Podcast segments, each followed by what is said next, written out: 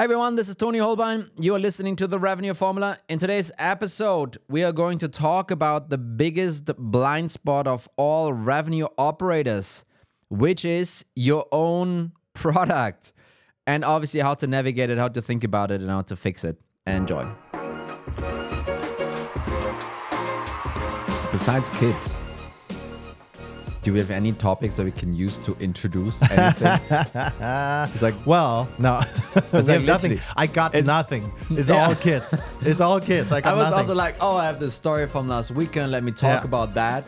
But um, not I wonder also what the demographics of our audience is like. It's not going to be that many that have kids, probably. And No, they're going to sit like, they talk about kids all the time. Just tell me about SaaS. Come on.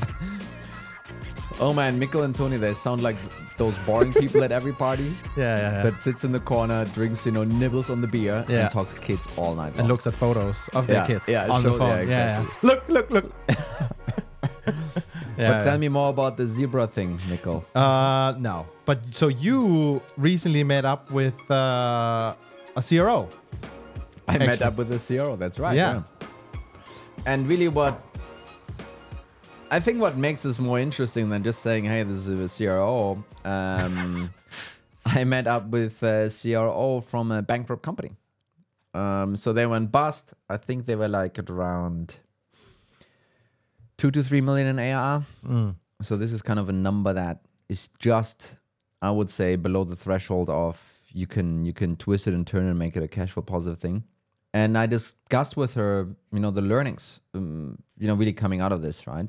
And I think the interesting piece was really that she previously basically went through a, a journey from zero to 100 million Yeah. not as the CRO, as like an individual contributor, and then um, you know a leader eventually, and then went into the smaller company to be the CRO there, and um, and and the realization was that while she successfully managed the revenue side of the business, um, it just it just didn't really fully work out, and it didn't really work out because they were still in product market fit. Kind of in that state they were still looking for that. The problem wasn't the go-to-market side. The problem you know was basically the product market fit side. And those those were not her words. She kind of didn't say it like that. So this is me deducing it. And and hopefully uh, neither from that company is, is going to be upset about me saying it but um, really what they were struggling was uh, with was product market fit and then fixing all the other things on the go-to-market side just didn't work out and then Yeah. eventually they couldn't make it happen Yeah. right? And I think um, you know, what, discussing this with her, I was also reflecting on uh, some of the other things that you know when when I was CEO of another company, we and and it took me a while. So we basically had fantastic product market fit in Denmark, like fantastic. You could say that we have extremely good market fit in the UK as well, but we actually didn't have product market fit um, in some of the other geographies that we were operating in. And the thing is, as a CRO, um, and you know, my perspective is now different because my my role is different now. Yeah. But as a CRO, you stare at the numbers and you talk to your sales reps and you talk to your marketing team, and everyone is doing the right fucking thing. Yeah, everything yeah. is everything is going in the right direction. Kind of everyone is doing the right things, but growth just isn't happening Yeah. you know it's it's just not working out and you sit there and you know it, my my hair was already torn out so Yeah, i couldn't yeah. keep Nothing doing that anymore um and i just couldn't figure out why why did it why was that specific geography not working compared to the other one and it took me a while and maybe it took me a little bit too long and you know still the whole story ended uh, extremely well but it was that we in this specific geography we did not have product market fit Yeah. period. That was simply what it was. And uh, we had a different initiative in the same company where we wanted to go, you know, upmarket from a, a SMB to a mid-market uh, sales process, and we had the right outbound guys. We, you know, said the right things on those calls. We got to a couple of further steps in the in the process, and and we we struggled to close those deals because features were missing in the product Yeah. right? And and at first, when you hear this as a, as a CRO of like a company, it's like, yeah, yeah, blah blah features, sure. That's why you can't close this deal. Shut up and you know become a better salesperson. Yeah. But over time, it became increasingly clear that for that segment of the market, we simply didn't have product market fit. We just didn't yeah. have it, right? And I think that's that's to a degree. I think what uh, what she also you know went into and realized maybe it had too late, and maybe she, you know with her skill set and so forth, it might have been better for her to realize that before she joined. Um, and um, it really is that as as revenue leaders, I think we have a massive blind spot on the product side. I Yeah. think so. We are so focused on all of our metrics, and everyone can be really knowledgeable around this by throwing on ACV and you know, ARPA and you know CVR and whatever. Um, but at the end of the day, we kind of take whatever we're selling for granted to be sellable within a certain frame or region or, or segment or something like that, right? And I, um, I used to joke, I was like, I don't care what I'm selling. It could be pens or paper clips. I don't, I don't give a shit. Uh, just, you know, whatever. Give me a product, I'll, I'll go sell it. And I think that that is an extremely junior and poor way of looking at the world. uh, sounded good when I said it back then, but it's is uh, I think it's extremely extremely silly now looking back. And I think the the missing pieces that revenue leaders they they do have to understand what happens on the product side and the reason why they have to understand they don't have to understand each feature and each button and you know all of these things that's not what this is about but they need to understand what is the problem that that piece of software is actually helping that specific customer you can call it icp Yeah, yeah. helping to solve right? Yeah. and if, if you don't understand that i think you're leaving a massive massive piece behind of you looking at your funnel and the funnel looking great and everything Yeah. but you just not seeing that there's another issue that's holding you back Yeah, yeah. And I think that's what we really want to get into today is, you know, when do we know that there's a problem from a product perspective? Yeah. And how do you go about it, basically, right? Uh, so you kind of said it, you need to to know whether it's solving a problem the customer has. A- And that's kind of the And and I think what we're not talking about, just to be kind of really clear, is this typical, you know, rep comes to you and it's like, oh, I lost this deal because of this feature. yeah. Um, or um, you know, product teed up a big release and you miss target because Yeah, it yeah. slipped into next quarter or whatever. Um, same, you know, customer churn because of stability issues. I mean, it's like Yeah, the yeah. list goes on, and I think all of us operators have heard each of these stories many, many times, and at some point you just, you know, become numb to it to a degree. Yeah, yeah. You're like, yeah, okay, yes. You know, welcome to your job in SaaS. Yeah. Yes, product will hold you back. Yeah. That's part of that's part of the job description, my friend. That's how this whole thing works. Now get over it Yeah. and figure out how you can sell it anyway, right? Um, and um, uh, and again, there are things where where that is the right attitude, but that's not what we're talking about today, right? Kind of there are some fundamental pieces that sit behind, um, and I think that's that's the interesting conversation. And you know, we have some people listening that are uh, below five, below 10 million. Uh, and then we have some folks miss, uh, listening that are uh, above 100, 150, 200 million. Um, and it feels like, oh, pro market fit for those folks. You know, for Yeah. the for the the earlier ones, sure, that makes kind of sense. But for the other ones, like, why why would this be interesting to us? Well, the reason why it's interesting to you is because you're gonna add more products as a company because that's how you add more S curves and that's how you're going to keep growing by the way. Um, you're going to uh, explore new segments. Yeah. uh, you're going to explore new geographies. In some cases you might be exploring new industries. Yeah. the list goes on. And product market fit is usually a company stage company wide thing but as you grow you will need to hit product market fit uh, for your sub segments as well for your sub parts of the organization. The the organization as a whole don't get me wrong is at um, product market fit uh, but there's one specific piece you're looking at might not be. Um, and again if you're looking at your fancy dashboard with you know all the metrics and you're not asking yourself the PMF question for that specific area, you you will not be able to solve the riddle. No. You just will not be, right? So I think this is equally important and interesting for more early on teams and also the more more mature teams. Okay. So where do we take it from here? How do we get get into some practical stuff now? Yes. So let's get let's get into it here. Um, I think the first question that people might ask themselves is, do I have product market fit? What does it actually mean? Yeah, yeah. Um, I don't want to go into this whole Y Combinator startup BS world here. Um, I want to make it extremely tangible for um, revenue leaders instead of founders and CEOs, just revenue leaders. And and especially RevOps, you know, listening, they will be like, well, that's easy, Toni. We look at GRR, we look at NRR, we look at LTV, we look at CAC to LTV, we look at all of these wonderful numbers.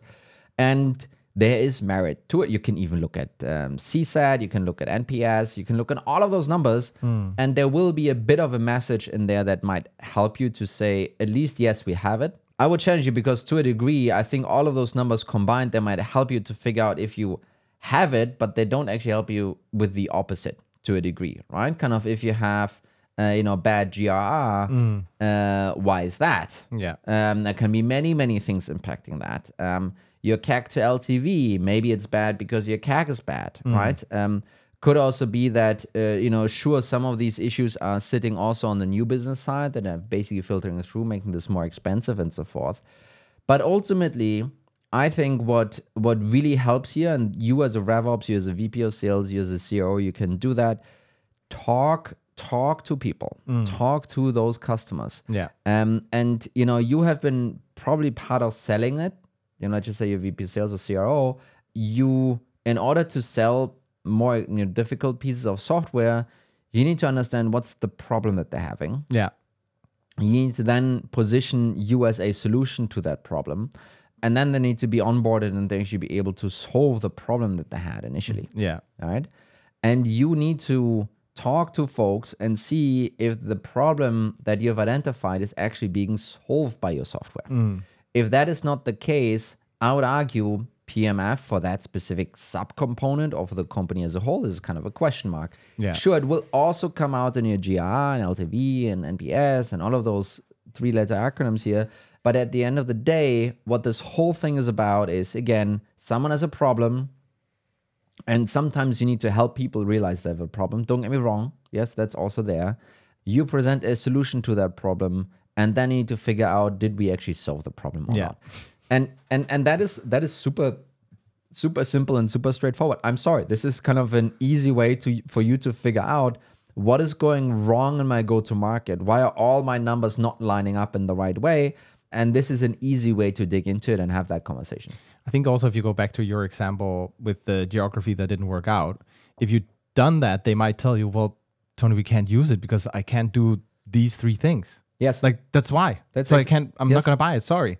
And I and I think getting that you know brutally honest truth from potential buyers and customers that's that's gonna change a lot of things for you. No, and it's it's the same thing with if you if you lose deals in the late stages um, because of recurring patterns and say, oh, there's a feature risk, but it it might also be for so in our case it was when we sold to bigger organizations it was filtering grouping functions on your employee roster. Hmm.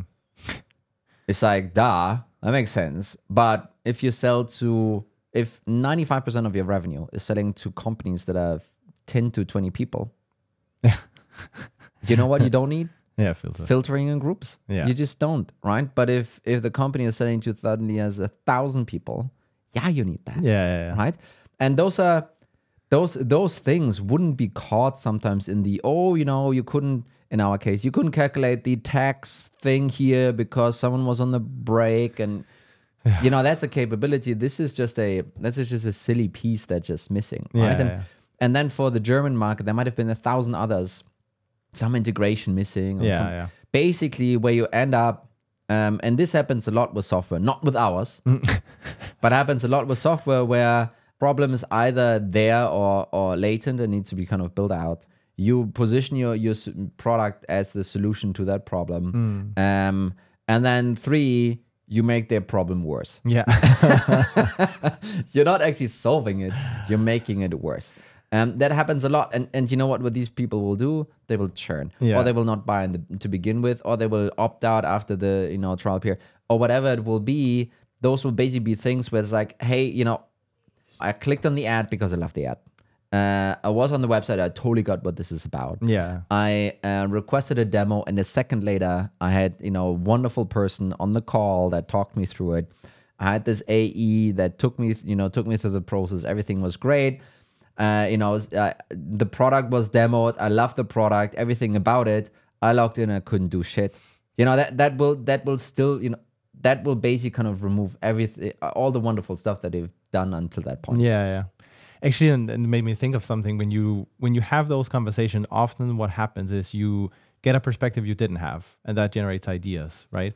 So it it might fundamentally change something, but I think when you go and then make the plans, you as a commercial leader or revenue leader, wherever you are, are actually in a unique position to help then make the case for what should we do. You need to figure out whether are we going to build for expansion, mm-hmm. or are we going to build for that new market or for even if you want to go up market right then you're going to need soc 2 a ton of things on compliance and Yeah. you know so so it, i think that's where doing the business case becomes actually key I think um, I think it might even be easier because it's should do the business case as well, and you know you'll you'll get into the hair of the product folks, and that's going to be a fun conversation.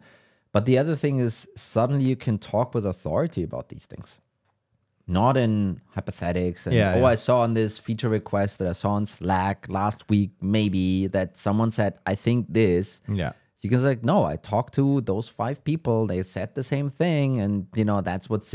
I'm sorry, they cannot use this tool because of that. Yeah. Right? And not everything is a blocker. I kind of get it.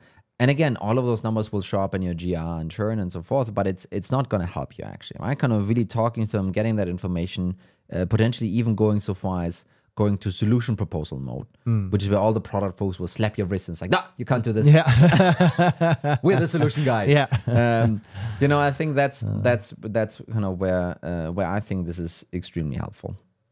Moving on to you know number two, which is really about you need to understand that your ability to sell is in a macro environment limited by your uh, product that needs to be an understanding that lives with you.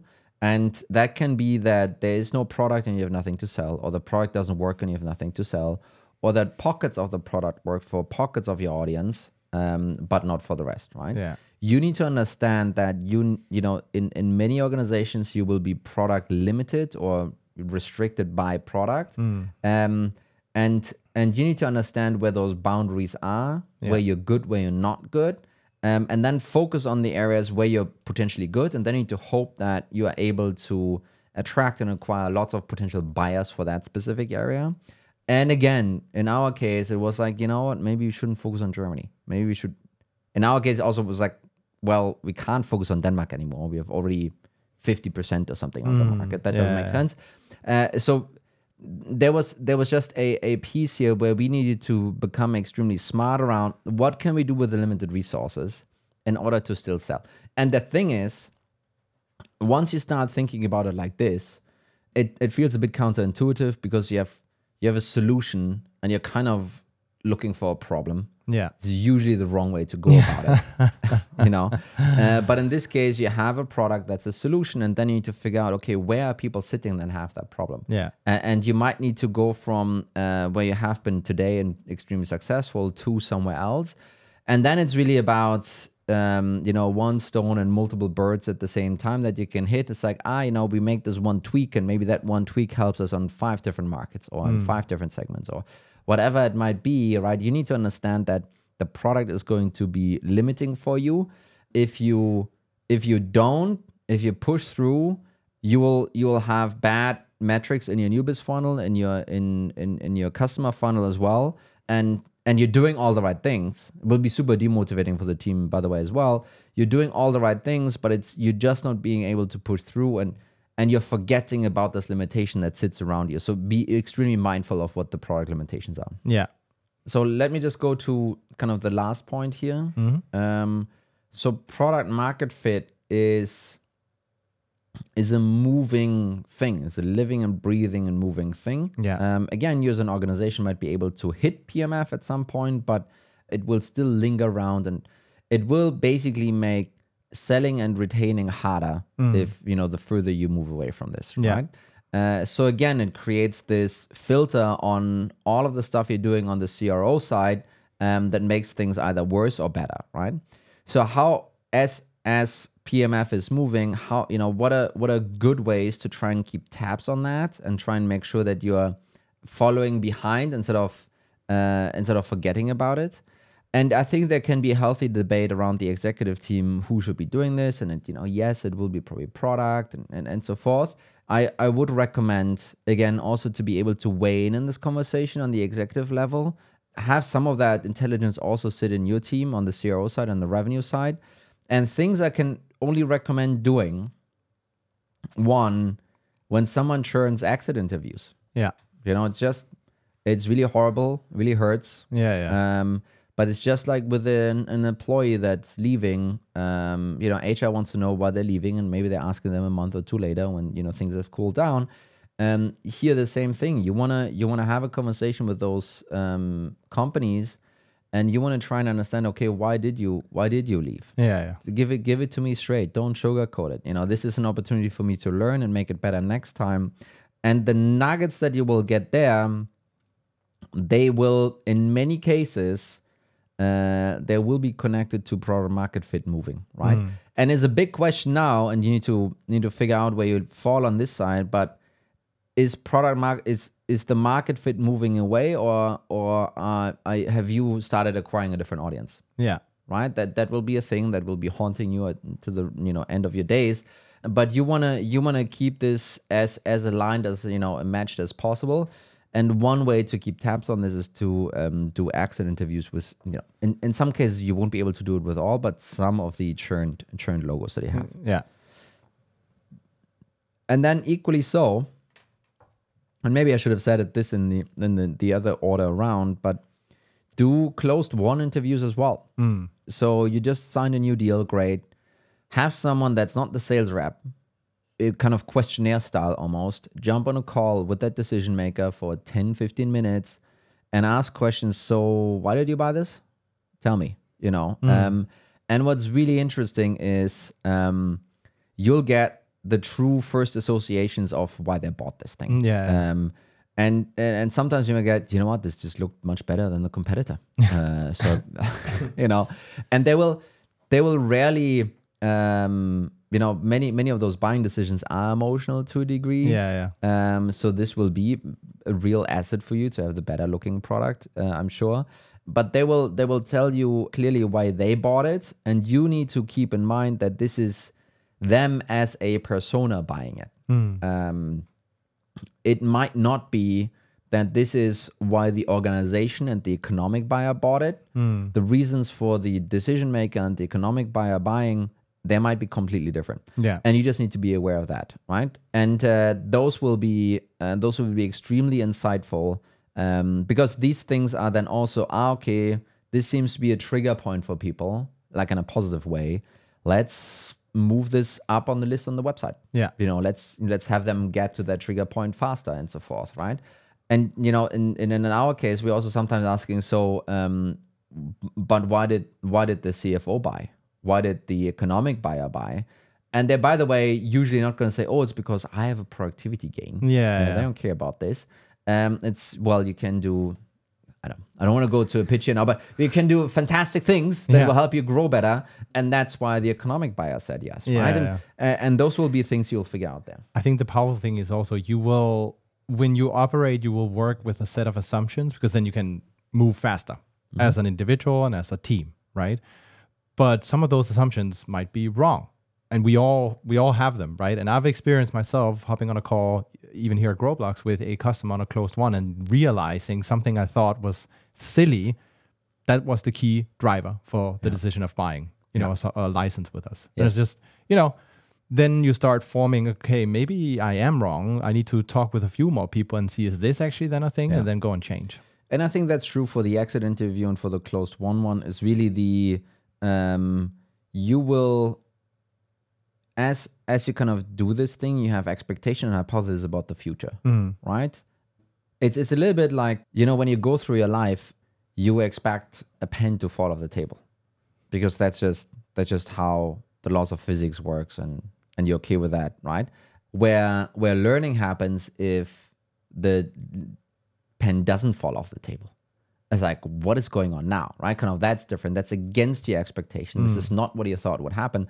If you talk to a customer either you know recently churned customer or newly joined customer and you go in with an expectation of ah they bought this for three or four or five or whatever different reasons and they give you something else, this is where your brain breaks just a little bit. Yeah, yeah. Um, and where you then have an opportunity wait a minute this you know i'm not seeing something properly. You know i don't understand this problem yet well enough because apparently i forecasted it wrong Yeah. right? And um, all of these little opportunities to learn i think this is again going back to product market fit either for the whole of the organization if you're small or for parts of the organization if you're really big to basically kind of keep updating this. Like okay new information i understand this now and kind of need to update my understanding of product market fit and and the difficulties here it might be the product that moved it might be the audience that moved and you need to you need to try and make sure that these things kind of stay in uh, stay in touch. And then the last thing on this one and this is um i don't know I, I think it's a good one. I think it's maybe it's maybe it's boring you you guys decide but it's really um take a step back. Maybe maybe you were on vacation a week or two in europe. In denmark sometimes you're three weeks on vacation by the way. And then when you're when you're on vacation pour yourself a glass of wine and go to your website and read what's on the website actually read it maybe even create a fake email and sign up and see what the what the experience is. Think about what's written on the website and what you know is really in the product. Go through this try and look at your website and your company with the um, most naive uh, innocent eyes of a, um, a prospect that newly finds you and ask yourself are all of these things actually in sync? Is it actually aligned? Is the website telling the same story that you know your reps are telling? Um, are your reps telling the same story that you know your product can deliver? Um, and it's really difficult to get to that point when you're like in the weeds because then there's of course you know us you know this is almost a professional pride thing if you were to question that. Yeah.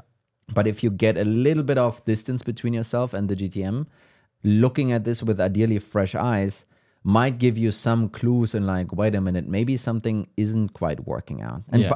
by, the way, and you know, if, if you don't want to go on vacation all the time, which you know, some people really like, um, uh, this this can also be good with new people newly that you hire. Yeah. Right. Uh, people kind of coming to the organization, ask them about what they think because they have basically a fresh perspective on this, and there might surface conflicts. Uh, and some of those conflicts you might know and you're okay with, uh, but some of them you might be surprised about. And again, that will update your understanding of how this thing works and what you should maybe be doing about it. Okay. So we talked a bit about when problem when, when the product is holding you back. We talked about falling in and out of product market fit, limitations of the product, and a bunch of other things. This is really a key to growing and keep on growing. I think it's again, I think it's a massive blind spot of most Yeah. revenue operators not actually thinking enough about product and and how it works and what it's solving and it's look at this like a lens. You have your you have your wonderful bow tie, you have all the metrics, everything is yeah. ticking in the right direction. Every everyone is doing exactly like you want them to do it. Um, but you have a, a multiplier on the side, which is you know how how how much of a good fit is your product for this. Yeah, yeah. And that multiplier can be going in the you know one and up. It can also go one and down Yeah. right? and if you're between the zero and one here on the multiplier side, you're just you're just putting the brakes onto your go-to-mind. You need to be aware of that. yeah. Thanks, Mikkel. Thank you, Toni. Thanks, Thank you, else. wonderful listener. Bye bye. Bye.